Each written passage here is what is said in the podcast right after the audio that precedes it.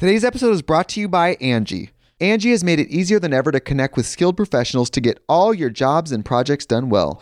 Let me tell you, there's the version of it where you try to do something at home, and then there's a version of it where you have someone help you, you watch them do it the right way, and you go, thank God I didn't try to do that myself. I have fully done things around the home that I think look good, and then a bang in the night, and I wake up to a shelf collapsing, a painting falling off the wall. Like it, I've I've seen it all go south. I own a home, and I can tell you, I know how much work it can take. Whether it's everyday maintenance and repairs or making dream projects a reality, it can be hard just to know where to start. But now all you need to do is Angi that and find a skilled local pro who will deliver the quality and expertise you need.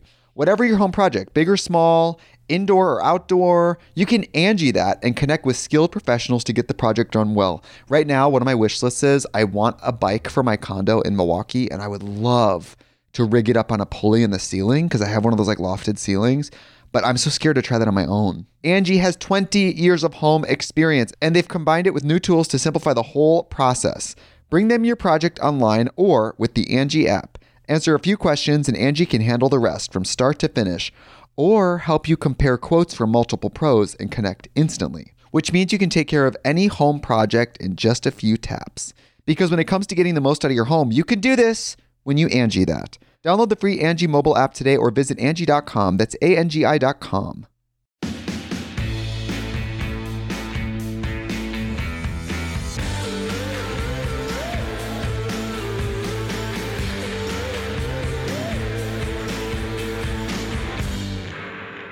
Hey guys, welcome back to Thick and Thin with me, Katie Bellotti. And as I record this, I am sitting in a different location, a place that I've never been before. I am actually sitting in an Airbnb right now because if you guys have been following uh, the recent events in my life, as far as uh, my apartment is concerned, you would know that I was in a pretty just sticky situation. Not fun, not the worst, but just not fun, where we had a leak in our apartment a couple of weeks ago and due to the damages, I haven't been able to use my bedroom, which has been uh, kind of a bummer since it's my, of course, where I sleep, where I like live, where I work, where I podcast, all the things.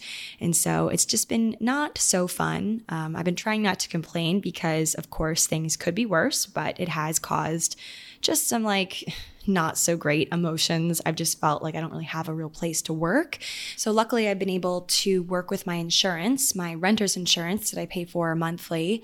That luckily my dad convinced me to get when I first moved into my apartment. You never think you're going to need it. You're always like, "Oh, I don't need I don't need insurance. I don't need the warranty on my iPhone, you know, all those things." And lo and behold, when disaster strikes, uh, things you never expect to happen, like a random flood in your apartment, you're going to wish that you had renter's insurance. So I'm really happy, feeling very grateful that they were able to pay for this Airbnb, my insurance, not my landlord. My landlord has not been super helpful. I mean, of course they're they're repairing the leak and everything, but they haven't really been lenient with rent or a lot of things which I'm working on really taking a fine-tooth comb through my contract this week to see what I can uh, muster up with them. But anyway, so On a positive note, this episode of Thick and Thin is going to be uplifting. It's going to be fun, a little silly, just like something lighthearted for your week because things have definitely been just really heavy recently. If you pay attention to the news or are just on social media, you would know by this point that a lot of negative things have been happening. There's a lot of hurt in our world right now. There's a lot of angry people for really valid reasons angry people, some very angry people just for the sake of being angry people. There's been horrible things unfolding politically, socially, every lee possible. And so I thought that I would just infuse some good in the world because that is one thing that I can do right now. Even when you're feeling totally powerless with the things that are happening in your world, one thing that you can control besides how you react to the things is what you do with it, what you put into the world, what you turn the negative energy into. And so I thought that I would sit down. Well, I thought this morning that I would sit down and research a bunch of really fun things. And it turned into this fabulous episode you're about to listen to. I hope that you have eaten before this episode because it'll definitely make you hungry. It'll definitely make you crave a nice big glass of wine. Trust me, because as I was researching uh, for this episode, I had the urge at like 9 a.m. to pour myself a glass of Cabernet. Like, I'm not joking. So you're going to love this one one. I sincerely hope you will. Um, it's definitely not as hard hitting as some of my previous episodes, which I love doing that. I love getting deep. I love researching stories of really powerful people, but I also love wine and cheese. And so that is what we're talking about in today's episode of Thick and Thin. And I hope that you will absolutely eat it up, literally. So before I get all history Katie on you, I do want to paint a picture that a lot of you guys are probably super familiar with. So imagine this you are having the girls over for a midweek wine night, Wine Wednesday, if you might call it that. And you're cleaning up your living room, you're fluffing up the pillows, queuing up some rom coms on Netflix, maybe How to Lose a Guy in 10 Days, or um, I don't know. I can't even think of rom coms as I'm saying this. Notebook. I don't know what else is like super classic. Um, Something Borrowed. John Tucker Must Die. Okay, those are just a few examples. And you realize as you're getting everything ready for the girls to come over, there's one gaping hole in your plan. You have the wine on deck, you have the corkscrew, you got the glasses, you have all of those things but you totally forgot to get the ingredients for your charcuterie board, the one that's going to blow everyone's minds. So you throw on your sneakers, you head to Whole Foods, you book it to the dairy section, you get there and you're browsing through the soft bries, the hard manchegos, the cheddars, the goudas. You throw a bunch into your cart and then next you move on to finding your favorite complements, your truffle infused honey, your fresh fruit, prosciutto, salami, the whole nine yards. You're checking out and a thought comes over you. Why do we pair wine and cheese? What does a cow produced, dairy heavy food like cheese and fruity, light, grape born wine have in common? Why do they go together as a perfect pair? And this very situation happened to me. And naturally, because I'm a very inquisitive person, I'm very curious, I thought that I would add this to our next line of whatever I call this series, Katie's Curiosities, I think is what I've like just internally landed on. I don't really know what to call it, but it's really a series where I've just asked a bunch of why questions, just, you know, in my daily life, thought about things like why a white wedding dress? Why do we propose with diamond rings? Things like that. I've done two episodes prior to this one in the series. And so I thought, next up, why not discover the true reason, the secret the myth, the legend behind why we pair wine and cheese. Sounds probably very simple, but there's a lot involved. So I thought I'd look into it. And guys, it's gonna knock your socks off. So, yeah, but even further than that, you know, where did wine come from? It wasn't France, it wasn't Italy, and the truth might surprise you. Consider the things you learned from this episode a nice little party trick that you can whip out at your next wine night or dinner date when restaurants open up again where you are, if they're not already open. They're all closed here in um, the place where I live in Los Angeles. But maybe when they're open again, you're on a hinge date, you can really knock their socks off with story of, you know, why wine and cheese? Why do we pair them? Why wine? Where'd it come from? So, yeah, like I said, though, I hope you guys have eaten before listening to this because it will make you hungry. Or take a nice little pause and go get a glass of wine, sit down, and let's chat. So, before we dive into the real reason for the wine and cheese pairing, I think it makes more sense to start with wine. Like, where did wine come from? Where's the first known place that wine was discovered? And so, back in 2017, uh, just a few years ago, researchers at this dig site out in Georgia, which is a country located at the intersection of Europe and Asia, discovered something pretty remarkable. They found large jars about three feet in height which were made of something close to mud and adorned with what looked like grapes and a man dancing on the rim of each jar. After some further chemical testing on them, they found that these pottery vessels at one point in time had been used to make wine. Researchers think they were used for three different winemaking steps fermentation, aging, and serving. So, this discovery alone dates winemaking back a whole thousand years prior to what historians up until that point had previously thought to 8000 BC. Details about this discovery were published in this journal that I read called Proceedings of the National Academy of Sciences. I'll have it linked in our show notes so you guys can read it for yourself if you'd like. But one of the people responsible for the findings, his name was Stephen or Stefan, hard to say, uh, Batiuk said the process for making wine back then wasn't all that different from how it's still made in Georgia today, where the grapes are crushed and the fruit, stems, and seeds are all fermented together to make wine. And I'd always assumed that wine was first made in Italy or France just based on just the places I've been and the wine tastings I've been on. And I mean, let me tell you, if you go to a wine tasting in Italy, they will definitely make it known that they are like the, the best winemakers of all time. They are like the greatest and have all these roots in winemaking. But who would have thought? I definitely didn't know that wine was actually made in a different place in Georgia.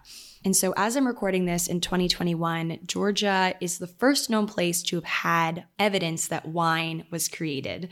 Who knows, in the next few years, they might find some more dig sites and, you know, prove that to be wrong and find some other place. But as of now, Georgia was the first. They drank wine there to celebrate births and left wine cups and pitchers in tombs for the dead to take on with them. And so, from its roots in Georgia, wine culture spread like wildfire across the globe. Evidence to suggest wine production was also found in China, which dates back to about 7000 BC, and Armenia in 4000 BC.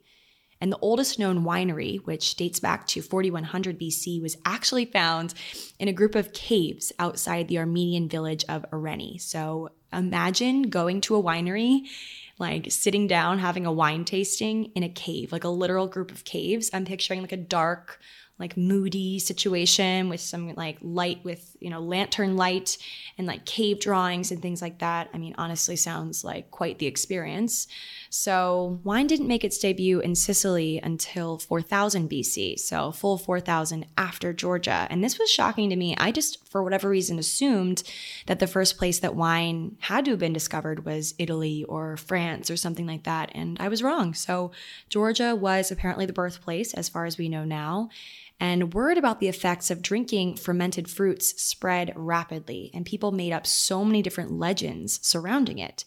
I'm going to share a story, and it has to do with suicide. So, quick trigger warning if you feel triggered by stories about suicide, please click off now.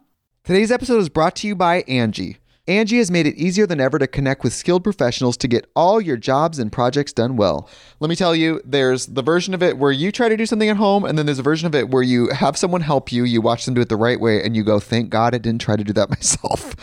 I have fully done things around the home that I think look good, and then a bang in the night, and I wake up to a shelf collapsing, a painting falling off the wall. Like it, I've I've seen it all go south. I own a home, and I can tell you I know how much work it can take. Whether it's everyday maintenance and repairs or making dream projects a reality, it can be hard just to know where to start. But now all you need to do is Angi that and find a skilled local pro who will deliver the quality and expertise you need. Whatever your home project, big or small, indoor or outdoor, you can Angi that and connect with skilled professionals to get the project done well. Right now, one of my wish lists is I want a bike for my condo in Milwaukee, and I would love to rig it up on a pulley in the ceiling because I have one of those like lofted ceilings. But I'm so scared to try that on my own. Angi has 20 years of home experience and they've combined it with new tools to simplify the whole process. Bring them your project online or with the Angi app. Answer a few questions and Angi can handle the rest from start to finish or help you compare quotes from multiple pros and connect instantly, which means you can take care of any home project in just a few taps. Because when it comes to getting the most out of your home, you can do this when you Angi that. Download the free Angi mobile app today or visit Angi.com. That's A-N-G-I dot com. In one notable story that I found, it's a Persian legend. A king banished this woman of his harem, um, a beautiful princess, to life in exile for whatever reason. Unclear why, but this caused the banished woman to understandably become very sad and she contemplated ending her own life. She wanted to poison herself, and so she went to the king's warehouse to find something to take to end her life. And the woman found this jar in the king's warehouse that said poison on the label. And apparently, inside of the jar, it contained remnants of grapes that had spoiled and were now deemed unusable, undrinkable. And so they just assumed that they were poisoned. And after drinking the fermented wine, instead of death, she found that her spirits were instantly lifted. She took her discovery to the king, who became so obsessed with this new drink that he not only accepted the woman back into his harem, but also decreed that all grapes grown in his kingdom would be devoted to winemaking only, which is really interesting. So I read that one. There's a bunch of other ones, but that's just one notable one. And I could do a whole podcast episode on the history of wine in each country. I found so much good stuff from all different places, but for the sake of time, I'll give a little Spark Notes list of notable, humble beginnings of winemaking that I found uh, from different parts of the world. So, number one, in ancient Greece, the host of a dinner party would take the very first sip of the wine at the table to show his guests that it wasn't poisoned. Apparently, there was history of wine often being poisoned, and so the host would always take the first sip. And the act of doing this was actually where the phrase drinking to one's health, you know, when people cheers, they often say to one's health or to, to health, to everyone's health, things like that. Um, that is where the phrase came from, ancient Greece.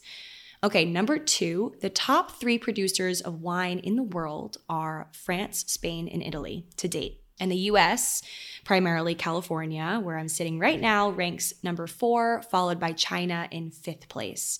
So that's interesting. That's probably why I thought that like France and Italy were definitely the birthplace of wine, but I was very wrong. And number three, making a toast with a glass of wine at one point in time was a literal piece of toast, like an actual piece of toast. In ancient Rome, wine was known to be really, really acidic. And I read some stuff, I'm not sure if this is the reason why, but I read some things here and there that said that the fresher the wine, like people oftentimes would drink it before it was fully ready, like it wasn't fully ready. And so it was super bitter and acidic. Um, because people were just so excited to drink the wine. I don't know if that's the reason, but back in Rome, it was super acidic. And so drinkers would add a piece of toasted bread into their wine cup to cut through the acid as they drank. And so they literally put toast in their wine. So who knows if that's the reason why we say it's a toast? I don't know. But that's the third fun fact. And another random fun fact that I found while I was looking into the history of wine actually has to do with antioxidants. Like healthy stuff. So, when people tell you that wine is good for you, they're not totally completely lying. You actually need to drink seven glasses of orange juice or 20 glasses of apple juice in order to get the same amount of antioxidants that wine has. So that's really interesting. Every time you're drinking your wine and your friends or whoever's giving you trouble for it, just say, you know, I'm getting my antioxidants, my daily dose of antioxidants. So, yeah, those facts, um, I'll have the uh, sources for those linked in the show notes. A lot of good stuff online, but I just plucked out my most favorite little pieces, my little tidbits. So, yeah, so so far we've learned a lot about where wine came from, just like little bits and pieces here and there from history. But why on earth, we're to get to the nitty gritty now, why was it ever paired with cheese? Why cheese? And the short answer to the question um, acidity and the attraction of opposites. So, if you've heard the phrase, if you're familiar with the phrase buy on apple, sell on cheese, congratulations. You are a total wine connoisseur. You are smarter than me because I had no idea what this phrase could possibly mean the first time I read it this morning when I stumbled into it. I was like, it sounds so simple when you say it out loud buy on bread or buy on apple. Both of them are used interchangeably in a lot of different instances. Sell on cheese. I'm just like, what could that possibly mean? But it really gives you a picture or paints a picture of why cheese is used so widely with wine, or paired, I should say. So, first, before we dive into this simple yet complex phrase, a mini science lesson. Okay, so there's a few different kinds of acid that is important when talking about wine. There's a few different kinds, but two that I'm going to discuss are malic acid and lactic acid. They're two totally different kinds of acid that create two totally different tastes in your mouth that, when paired together, create the perfect harmony of flavors.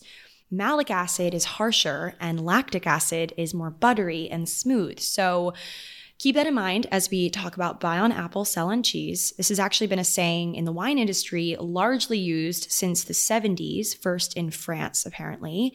And so here's kind of a deep dive. Some foods, like bread, like apple, keep your palate fresh so you can better taste and decide if you'd like to buy a wine or you'd like a wine's taste, while cheese masks the taste a bit because it has that certain type of acid, that buttery lactic acid, that kind of doesn't totally cancel out the malic acid in all cases, but it complements it. It makes it a beautiful harmony of flavors.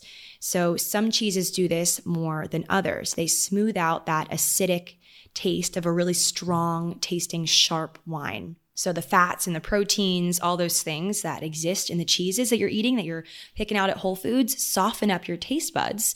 They kind of block out that acidity that wine can have. So, in the phrase buy on apple, sell on cheese, a wine seller, a wine merchant can expect that an apple or something largely flavorless like bread will bring out the defects in a wine. So if a person's you know trying a wine uh, with you know paired with water or paired with bread or apples or just things like that um, a lot of times they they might not like a wine as much as when they're tasting it with a cheese or something that will improve the taste make it even more harmonious and delicious. So this is something to keep in mind when you're trying out a new wine in a store and you know they're giving you a little sample a little sample cup of wine a little sample cup of cheese and you're like, whoa, I really love this wine. And then you get home and it tastes different. Like that, I it just blew my mind because I'm the biggest queen of samples. I feel like right now in COVID times, they're hard to find and rightfully so. But keep that in mind the next time you're uh, at a wine tasting. It's all a marketing ploy. As we've learned from the diamond industry episode, everything is modern and pre modern marketing. So when you're selling wine, serve cheese. When you're buying wine, eat apples. the word selling also in you know our situation can be swapped with serving too. So that's why charcuterie, cheese specifically, has become so popular over the centuries, you know, as a pairing with wine. It just makes it taste better. they balance out our mouths, which sounds really freaking weird now that I've said it out loud. But hear me out. Have you ever found yourself drinking wine and thinking, wow, my mouth feels really dry? Like it feels like the Sahara Desert in my mouth. This is rooted in science. It's due to a little something called a tannin, spelled T A N N I N. Tannins are actually naturally occurring bitter tasting compounds that exist inside grape skins, seeds, and stems, like everything associated with a grape. And they're also found in things in nature like wood, bark, and leaves, and a bunch of other things that the, the list just goes on. But their purpose in nature is to communicate to animals in the wild that the plant's fruits or materials inside of wherever they exist aren't ripe or ready to be eaten yet. So it's kind of like a warning to the animal, like, don't eat this, it's not ready yet, that sort of thing. So if you've ever bitten into an unripe pear or a plum, you know what I'm talking about. That weird kind of mouth coating dry feeling you get in your mouth, that is because of the tannins. So with wine, sometimes your mouth can feel really dry, similarly, because of the tannins, because of the same thing, um, similar to the plums and the, the pears. And there's like some other fruits that I've experienced this with, where I just feel that weird, like dry mouth sensation. But as you know, this feeling is super temporary. Like once you wash out your mouth or regain your saliva, the feeling goes away. So, according to this article that I read in the International Business Times, there are proteins in fatty foods like cheese that will bond with the tannins themselves rather than our mouth. So, you know, pairing cheese, which is high in fat, with wine, which has tannins, makes your mouth feel smooth and less dry than it would if you were just drinking the wine on its own. This was so interesting. I'm like, wow, that's so right. Because after sometimes when I'm sitting and drinking like you know, having a night and drinking like a full bottle of red wine by myself, that sort of night, I feel like my mouth is so dry and I'm so dehydrated. And that just like makes total sense. I feel a whole lot better when I'm just eating something. I have a nice like charcuterie spread on the table in front of me. Like I just feel like it's a much better situation for everyone involved. Anyway, that was another little tidbit of information that I found that I thought was so interesting. And so, this, you know, paired with the acid conversation from earlier, basically sums it up. That sums up why human beings like ourselves, uh, girls' nights often have wine and cheese. I'm definitely no expert, of course. I only turned 21 like four years ago. Not that I wasn't uh, sipping wine every once in a while before. I mean, come on, I used to do communion, but I found a lot of evidence online from sommeliers, so like wine connoisseurs, experts, and scientists alike that have all basically said the same thing. Foods that sit on opposite sides of the spectrum of taste and acidity often create this harmonious experience, this explosion in your mouth, which I imagine, you know, when I'm visualizing it to look kind of like fireworks, that fireworks moment that cartoon characters have when they taste something really good.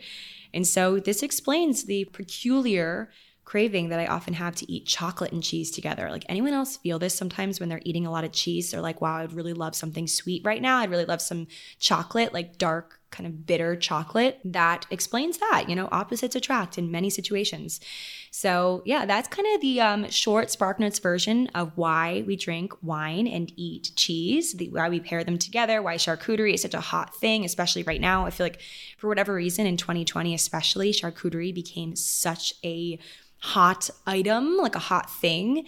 And I personally love charcuterie and making it because I am not the best cook. I need a lot of instruction when I cook. You guys know this. You've heard how many times I've talked about like HelloFresh and meal kits because I am just at a loss when I enter a kitchen.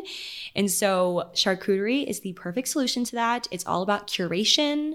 You go to the store and you curate the perfect ingredients. It's definitely something that takes, you know, trial and error and figuring out what you know, kind of uh, creating something for your audience. You need to know your audience when you're crafting a charcuterie board. And I've definitely had some misses over the the year of like, okay, people didn't like that ingredient. We will nix that for next time, that sort of thing. It's very trial and error, but it's definitely not going out of style anytime soon. I feel like charcuterie will be an essential for wine nights till the end of time. So that is why it's good to have all of these fun little anecdotes and tips up your sleeve. So I thought that I would spend the rest of the episode talking about charcuterie, my favorite tips, and the wines that I like drinking, just some little quotes and things that I found because, you know, I'm sticking with the theme. We're going on with it. Hope you've gotten yourself a glass of wine at this point if you are of age. I always forget that that uh, 21 is legal drinking age because I feel like I've been 21 forever, but it's only been 4 years time's been going like slow for me recently. I feel like I, okay, I just turned 25 in October, but I feel like 25 is just like the age that I felt like I've been for a long time. So, anyway, I am known as the charcuterie girl. Like, I always bring charcuterie spreads to my little friend gatherings when gatherings were kosher and they were huge. I would always bring a massive one. I went back to my college house um, for alumni or for an alumni sort of situation. And my contribution, I just like brought a full, what I did was I got a big like roll of brown paper. I covered the table in brown paper and covered the table with charcuterie, with like various things, you know, the grapes, the the different cheeses, the, the, the meats, all the things. And I'm going to get into my best tips for charcuterie, but I do want to talk about the origin of charcuterie for me. So I actually started doing charcuterie boards because of my mom. So my mom is known at all of our family gatherings, our Thanksgivings, our Christmases, things like that, um, to bring this giant board with her. It's when I say giant, it's actually giant. I'm, I do not really have a good gauge of like inches and feet and things like that, but I would say it it definitely covers like a whole table. I'm trying to like visualize it now. It's huge, it's circular. I don't know where she got it from, but it's like a beautiful board. I hope she passes it on to me someday. Like, I definitely need this board. Right now, I have like a smaller version. I love circular boards. That's definitely a pro tip. I feel like it's hard to make charcuterie look bad. Like, if it's on a circular board, it always looks good. So, she always brings this massive board, and this has been going on for like I don't know, like six years now that she's been doing this. And she's always known, like when my mom walks in the door, like it's charcuterie time. And so I learned from her, I learned from the best. And from there, I've become among my friends the one that always brings the charcuterie, which is good. It's a benefit for me because I am horrible when it comes to cooking. Like I've definitely tried and I've gotten better over the years but I am just not gifted in the kitchen. I never have been. It just never comes naturally to me. Like, even when I'm reading instructions, it takes me like 10 times as long to make a simple dish than it should because I'm just like critical. I'm like over analyzing every last instruction. Like I'm never one of those people that can just eyeball something. I always need to like meticulously measure things out. So cooking has always been stressful for me, but charcuterie making and like arranging a board isn't really cooking. It's, you know, it's it's curation. It feels like I'm putting together a mood board or something super creative. So it comes first nature to me, definitely. First nature, is that what you say? It comes naturally to me. How about that? So I learned from my mom. I've been doing charcuterie ever since. You know, this year especially, I've gotten really good at it because of quarantine. I was like really like I got all the books on it. I was following accounts that are dedicated to this sort of thing. There's uh, a few that I really love. That cheese plate on Instagram is really great because it, it walks you through like step by steps of how this woman makes her boards, and she's so good at it. I think she even put out a book recently on how she makes her boards. Her boards are always so beautiful and so creative. So I followed a bunch of accounts and I really tried my hands at it. And it's been really fun, honestly. So I do want to talk about a few of my favorite wines, though, because aside from the charcuterie, the wine is also important. So, my favorite kinds of wine as of now, again, I'm young, I'm not an expert, but my favorite types of wine when it comes to white, I love Sauvignon Blanc, I love Pinot Grigio. I don't like Chardonnay, but some Chardonnays, I will say, some are really good. Others I really don't like. The ones that my parents like, I don't like. Whenever I come home, they know to stock the fridge with something other than Chardonnay. Like whenever they ask me what I want, I'm like anything other than Chardonnay. I also don't like uh, what is that one wine that I used to drink from bags in college? Like, do you remember? I don't know if everyone did this in college, but there were like wine bags passed around pre games, and I had so many horrible situations of like throwing up that wine, and it was always like pink. Like I think what's pink pink Moscato? Okay, so Moscato I don't like either. It just like is too sweet. I don't like when a wine is too sweet, but I don't like when it's too dry either, if that makes sense. So I love a Sauvignon Blanc when it's not too sweet. I love a Pinot Grigio. When it comes to red, I love a Cabernet. I love Merlot.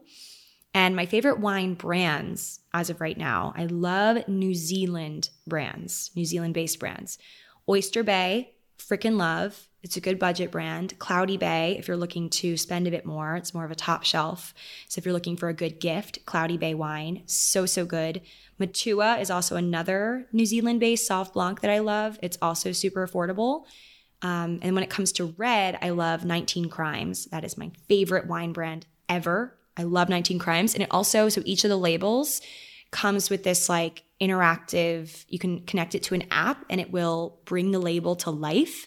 Another fun party trick you can um, download the app and the bottle will literally talk to you on the phone. Like it gives you their story, the person who committed the crime, and it's really interesting. So 19 Crimes is amazing. They also, the, the wine also tastes really good. And then also for red, I love Josh and I love Menage a Trois. So those are my three reds that I like um, that I just know off the top of my head. Like when I go to a store, these are the ones that I look for.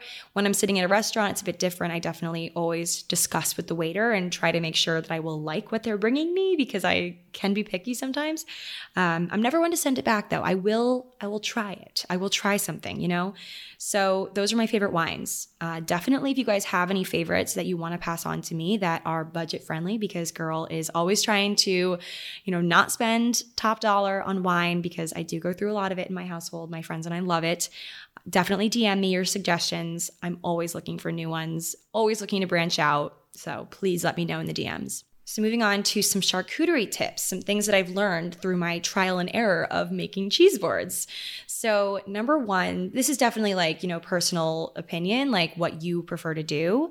I've found most success with my boards when I put the cheese on first and then I add the fruit and then the meat, then the nuts and garnish. And my tip is I always, I mean, this is again personal preference. I don't mind when my food touches. I find that not many other people do either care when it comes to charcuterie. That being said, um, so what I do is I make sure that there's no space left on the board. Like I fill in every little nook and cranny with something.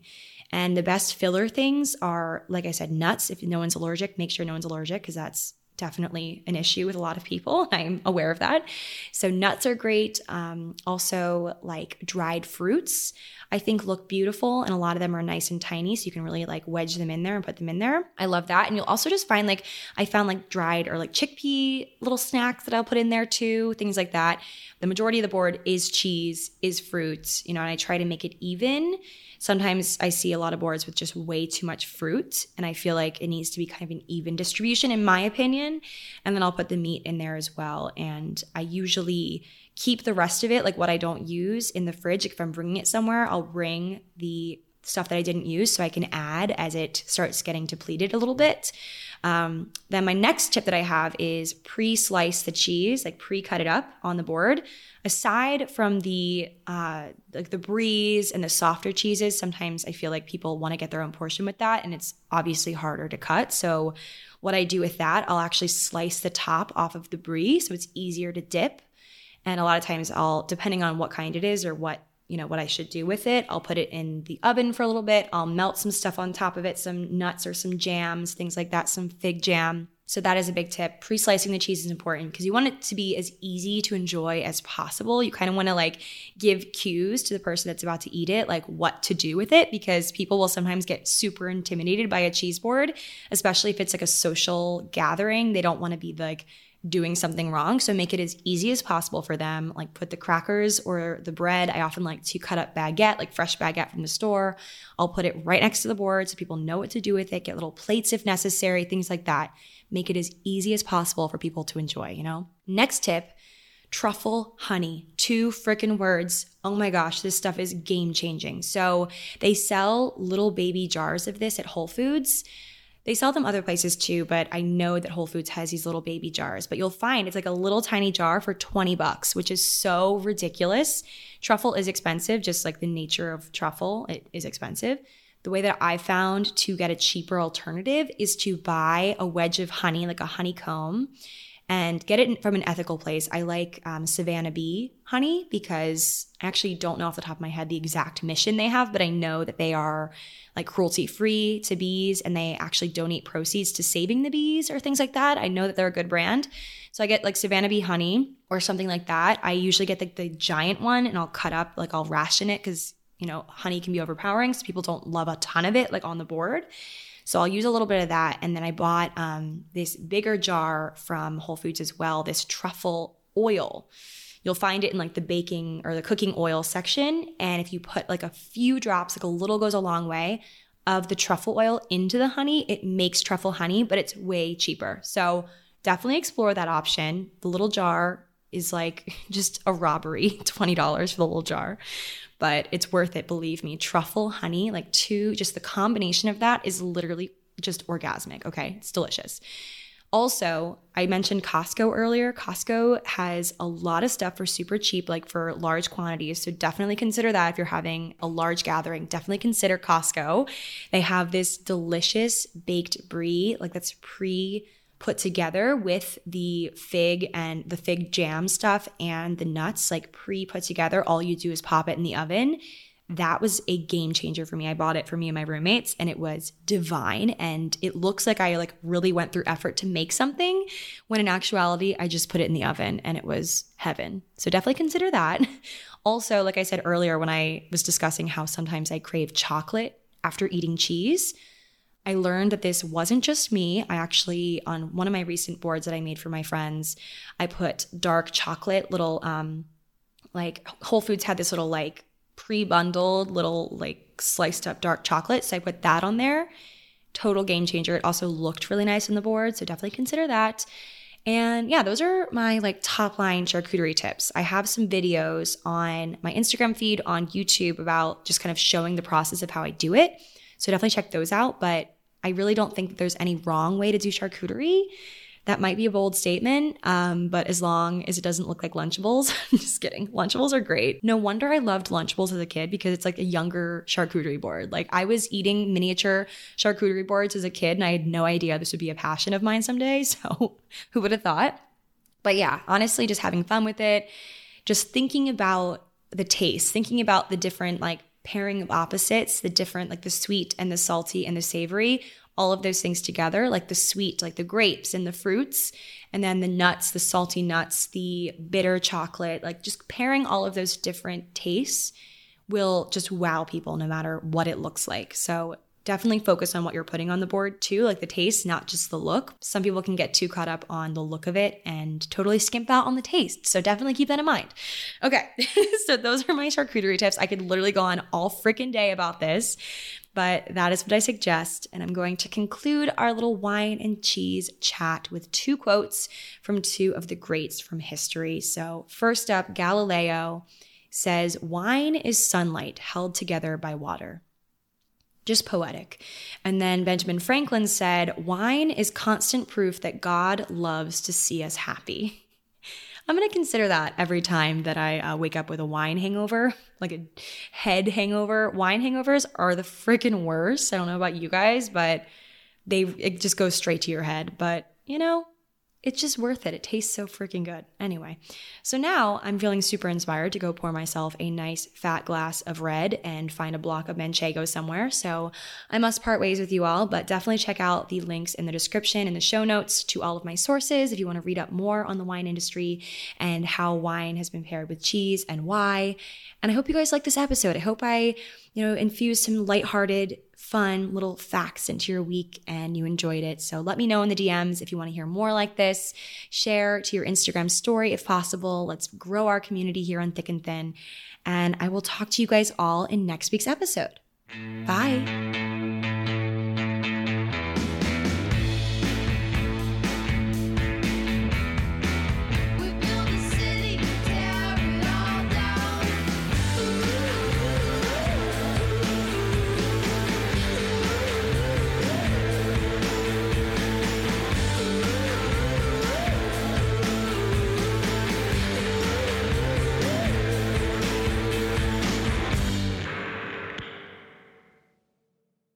Today's episode is brought to you by Angi. Angi has made it easier than ever to connect with skilled professionals to get all your jobs and projects done well. Let me tell you, there's the version of it where you try to do something at home, and then there's a version of it where you have someone help you, you watch them do it the right way, and you go, thank God I didn't try to do that myself. I have fully done things around the home that I think look good, and then a bang in the night, and I wake up to a shelf collapsing, a painting falling off the wall. Like it, I've I've seen it all go south. I own a home, and I can tell you, I know how much work it can take. Whether it's everyday maintenance and repairs or making dream projects a reality, it can be hard just to know where to start. But now all you need to do is Angi that and find a skilled local pro who will deliver the quality and expertise you need. Whatever your home project, big or small, indoor or outdoor, you can Angi that and connect with skilled professionals to get the project done well. Right now, one of my wish lists is I want a bike for my condo in Milwaukee, and I would love to rig it up on a pulley in the ceiling because I have one of those like lofted ceilings. But I'm so scared to try that on my own. Angi has 20 years of home experience and they've combined it with new tools to simplify the whole process. Bring them your project online or with the Angi app. Answer a few questions and Angi can handle the rest from start to finish or help you compare quotes from multiple pros and connect instantly, which means you can take care of any home project in just a few taps. Because when it comes to getting the most out of your home, you can do this when you Angi that. Download the free Angi mobile app today or visit Angi.com. That's A N G I.com.